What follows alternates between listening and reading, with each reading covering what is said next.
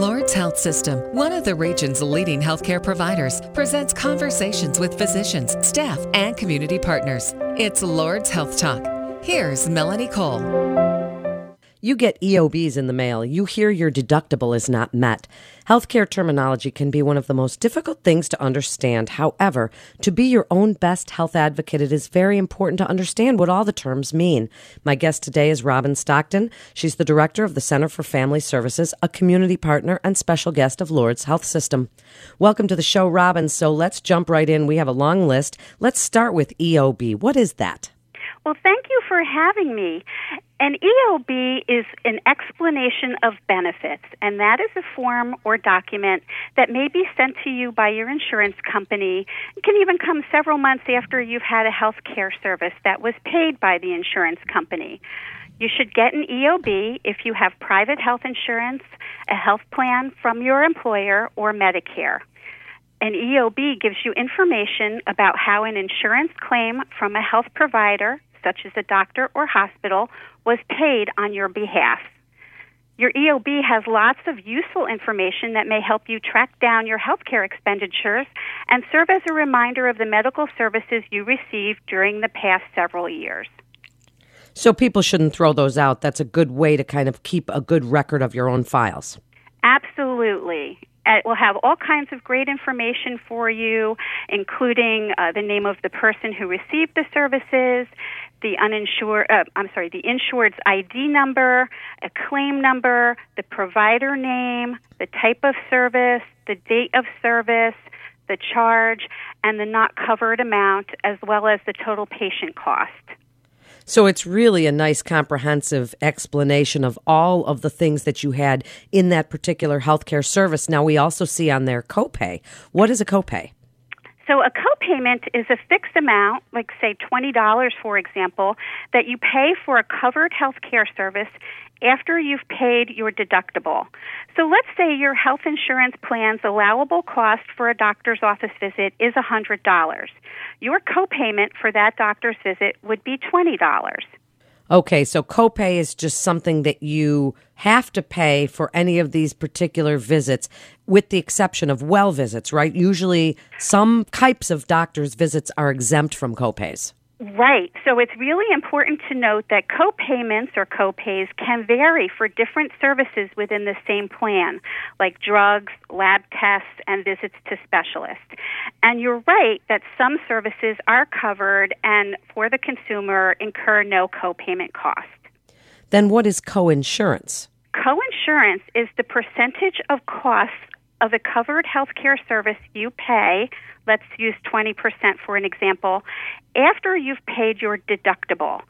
So let's say your health insurance plan's allowed amount for an office visit is $100 and your coinsurance is 20%.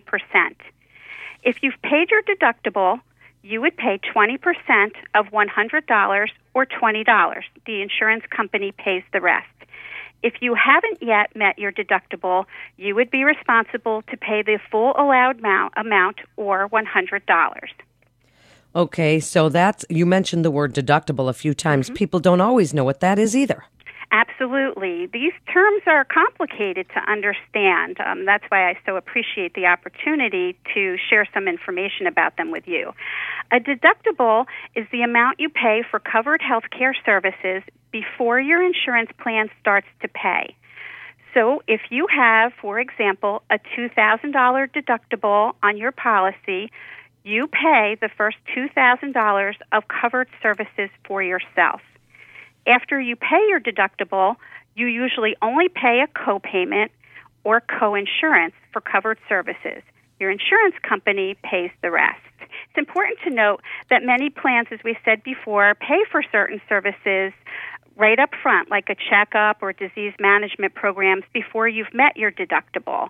So you should really check your plan details to see what's covered and what incurs a deductible. That's right, because again, some of those well visits do not even go toward your deductible. That's correct. It's important to note that all marketplace health plans pay the full cost of certain preventative benefits um, even before you meet those deductibles. And some plans have separate deductibles for certain services like prescription drugs. So, then what is a premium? A premium is the amount you pay for your health insurance every month.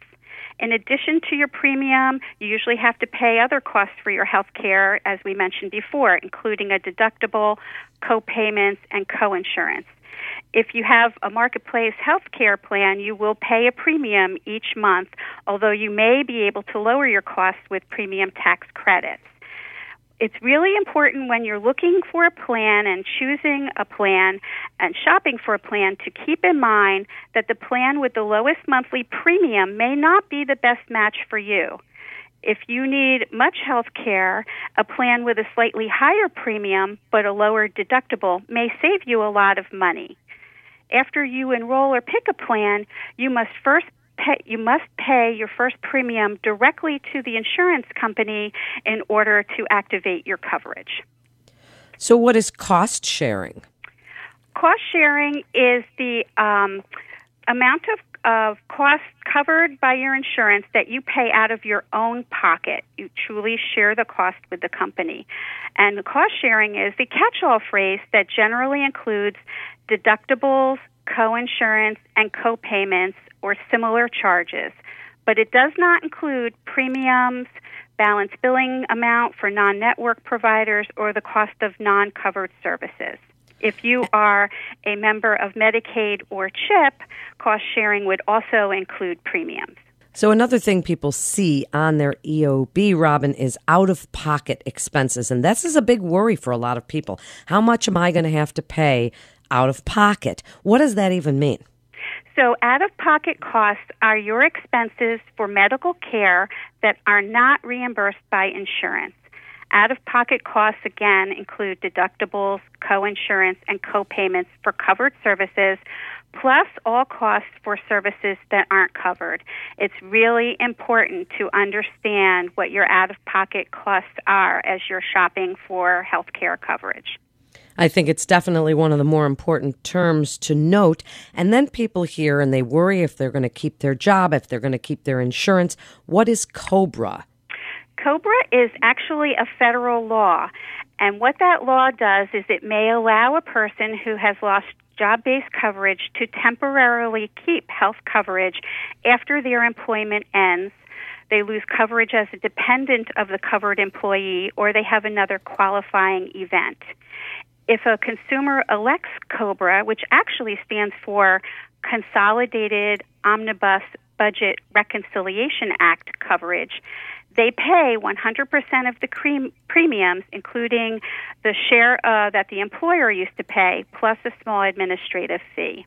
Robin, we hear all these terms, and people are wondering what to do to get involved in the marketplace and if they've missed the open enrollment what is special enrollment and and what does that mean how do you get involved in that Absolutely. So, a special enrollment period or a SEP is a time outside the yearly open enrollment period when a consumer can sign up for health care coverage. You qualify for a special enrollment period if you've had certain life events, including losing health coverage, moving, getting married, having a baby, or adopting a child. If you qualify for a special enrollment period, you usually have up to 60 days following that event to enroll in a plan. If you miss that window, it's super important to know that you may have to wait until the next open enrollment period to apply. One important note you can enroll in Medicaid and the Children's Health Insurance Plan or CHIP at any time of the year, whether you qualify for a special enrollment period or not. Job based plans, if you have one of those, must provide a special enrollment period of at least 30 days.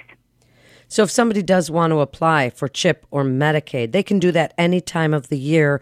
And is that in the same area? Do they go to the same kind of website to do that? Yes, absolutely. So you are absolutely correct that you can enroll in Medicaid and in CHIP at any time of the year, and you can enroll in uh, Medicaid expansion states through healthcare.gov um, and with the help of a navigator at any point in time during the year. So then, uh, what is CHIP, and why would somebody get involved in that? Is that for families? Are the adults not on that? What is that? So CHIP is the Children's Health Insurance Plan, and that is coverage for children up to the age of 18 uh, for families who meet certain income guidelines. So the adults are not on a CHIP plan. So you can No. give your children insurance, but the adults aren't necessarily covered there. Right. And one of the most wonderful features of the marketplace is that they can take a look at each individual member within the same tax filing family household and can um, discriminate between different eligibilities. So, children in a family may qualify for the Children's Health Insurance Plan, and parents may qualify for either Medicaid or a marketplace plan, depending on what their income levels are. So then wrap it up for us about what you want people to know about understanding the terminology to be their own best health advocate. It's really complicated, and there's a lot to learn, and there are no silly questions about any of the terminology around healthcare insurance. It's really a critical piece that consumers educate themselves and understand some of these terms so that they can make the decisions that are best for their particular situations there is help that is available out there uh, through navigators and certified application counselors, and healthcare.gov is a wonderful resource that has a, a wonderful glossary where all of these terms uh, that I've talked about today are defined. So uh, if, if somebody is not understanding and they want just a quick resource to look up uh, the definition of what something means, they should absolutely get onto healthcare.gov and take a look. Thank you so much, Robin, for being with us today. It's really great and such important information. You're listening to Lourdes Health Talk. And for more information, you can go to lourdesnet.org. That's lourdesnet.org. This is Melanie Cole. Thanks so much for listening.